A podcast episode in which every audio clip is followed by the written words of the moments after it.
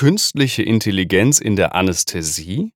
Ein Beitrag von anedoc.de. Dass ich etwas mit Computern und Medizin zu tun habe, hat man ja an verschiedenen Stellen auf dem Blog schon mal gelesen oder auch hier im Podcast gehört. Jetzt gehen ja aktuell die Chatbots durch die Presse. ChatGPT, Google, Bart und deren Brüder und Schwestern.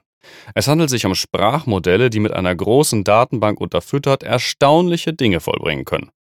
Dass ChatGPT das amerikanische Staatsexamen bestehen kann, ich meine, wir wissen ja, dass so etwas vor allem kristallines Wissen betrifft, also harte Fakten, die man lernen muss, finde ich insofern gar nicht so spannend. Viel interessanter sind doch eher deduktorische und teilweise schon fast kreative Aufgaben. Die Bots können programmieren, Bewerbungsbriefe schreiben oder sogar in manchen Abarten Kunstwerke erschaffen. Aber ist das Kunst oder kann das weg? Na gut, anderes Thema. Aber gerade in der Anästhesie ist künstliche Intelligenz zur Mustererkennung schon länger im Einsatz und wird auch immer besser.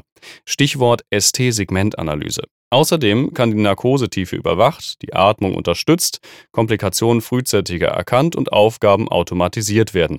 Das kann helfen, die Sicherheit und Effektivität der Narkose zu verbessern und die Qualität der Patientenversorgung zu erhöhen. Willkommen in der Zukunft. Eine der wichtigsten Anwendungen von KI in der Anästhesie ist sicher die frühzeitige Erkennung von Komplikationen. KI-Systeme können verwendet werden, um Daten aus einer Vielzahl von Quellen zu verarbeiten, darunter Vitaldaten, EKG-Daten und Patientenakten.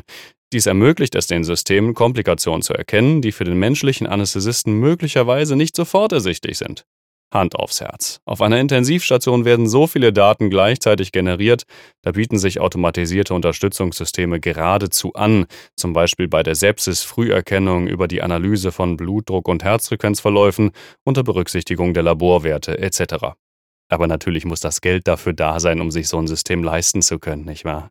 Aber auch im OP können sich Vorteile ergeben. In einer Studie von Chen et al. konnte ein KI-System mit einer Genauigkeit von 95% Herzrhythmusstörungen erkennen, die nicht vom menschlichen Anästhesisten erkannt wurden. Eine andere Studie zeigte, dass ein KI-System mit einer Genauigkeit von 90% Hypoglykämien bei Patienten unter Narkose erkennen konnte, mit Hilfe von Machine Learning. Völlig verrückt. Ob es dann eine Relevanz hat für die Patientenversorgung, ist die nächste Frage, nicht wahr? Neben der Erkennung von Komplikationen können KI-Systeme auch verwendet werden, um die Narkosetiefe zu überwachen, die Atmung zur Unterstützung und Aufgaben zu automatisieren, für die sich normalerweise eigentlich kein Mensch finden möchte. Die Überwachung der Narkosetiefe ist wichtig, um sicherzustellen, dass der Patient nicht zu tief oder nicht zu flach gefahren wird. Das kann helfen, Komplikationen wie ein postoperatives Delir und Atemstörungen im Aufwachraum zu verhindern. Die Unterstützung der Beatmung ist ebenfalls ein interessantes Einsatzgebiet, im Grunde ja Kernkompetenz des Anästhesisten. Ne? KI kann verwendet werden, um die Atmung des Patienten während der Narkose besser zu unterstützen und zu steuern, unter Berücksichtigung der aktuellen Beatmungsparameter und Messwerte sowohl des Beatmungsgeräts als auch des übrigen Monitorings, Pulsoximetrie.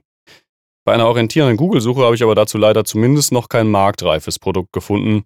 Denkbar ist das aber natürlich, weil wir ja so mechanisiert arbeiten bei uns. Sagt man mechanisiert? Ich weiß es nicht. Wir arbeiten mit so vielen äh, Geräten und Zahlen und Daten, das bietet sich ja geradezu an, ja. Nur ich glaube, im Moment kann man es noch nicht bezahlen. Grundsätzlich könnten KI-Systeme auch anhand von Zielwerten die Narkose an sich steuern. Bei der Atmung zum Beispiel wäre das zum Beispiel der Träger Zeus, soweit ich mich erinnere, gegebenenfalls aber sogar über die Applikation von Medikamenten. Das würde einem Anästhesist natürlich Zeit und Arbeit ersparen. Auf der anderen Seite finde ich das maximal gruselig, diesen zentralen Punkt der Narkose aus der Hand zu geben. Da wäre ich auch grundsätzlich gegen. Also ich fände es eher gut, wenn eine Maschine einem einen Hinweis gibt und der Mensch dann entscheidet, ob er es tut oder nicht, nicht wahr? Also eine gewisse Entscheidungsfreiheit muss der Mensch auch noch haben und wir müssen auch noch die Herren über unsere Narkose bleiben, nicht wahr? Im Krankenhaus Zukunftsgesetz der Bundesregierung gibt es ein Muss-Kriterium: Entscheidungsunterstützungssysteme. Und das finde ich auch genauso richtig. Es geht darum, Entscheidungen zu unterstützen, hinzuweisen, vielleicht auch ein bisschen zu nudgen, wie im Supermarkt. Es sollte aber niemals darum gehen, uns Anästhesisten abzuschaffen. Auch Technik muss überwacht werden und letztlich ist ein Patient auch ein lebendes Wesen, das man bei einer Fehlfunktion nicht einfach neu starten könnte wie eine Maschine. Wenn das aber gesetzt ist, können KI-Systeme die Sicherheit von Patienten im Krankenhaus erhöhen, zum Beispiel auch die Arzneimitteltherapie Sicherheit im Rahmen der Medikation. Und nein, früher war nicht alles besser. Es soll ja Leute geben, die immer noch papiergeführte Stationskurven und Akten gut finden. Es gibt viel Potenzial und uns wird noch einiges erwarten in den kommenden Jahren. Wie sind eure Erfahrungen? Habt ihr solche Systeme eventuell auch schon im Einsatz? Vielleicht vor allem auf der Intensivstation? Lasst uns gerne darüber in den Kommentaren diskutieren bis zum nächsten Mal. Lasst vielleicht ein paar Sterne da und tschüss.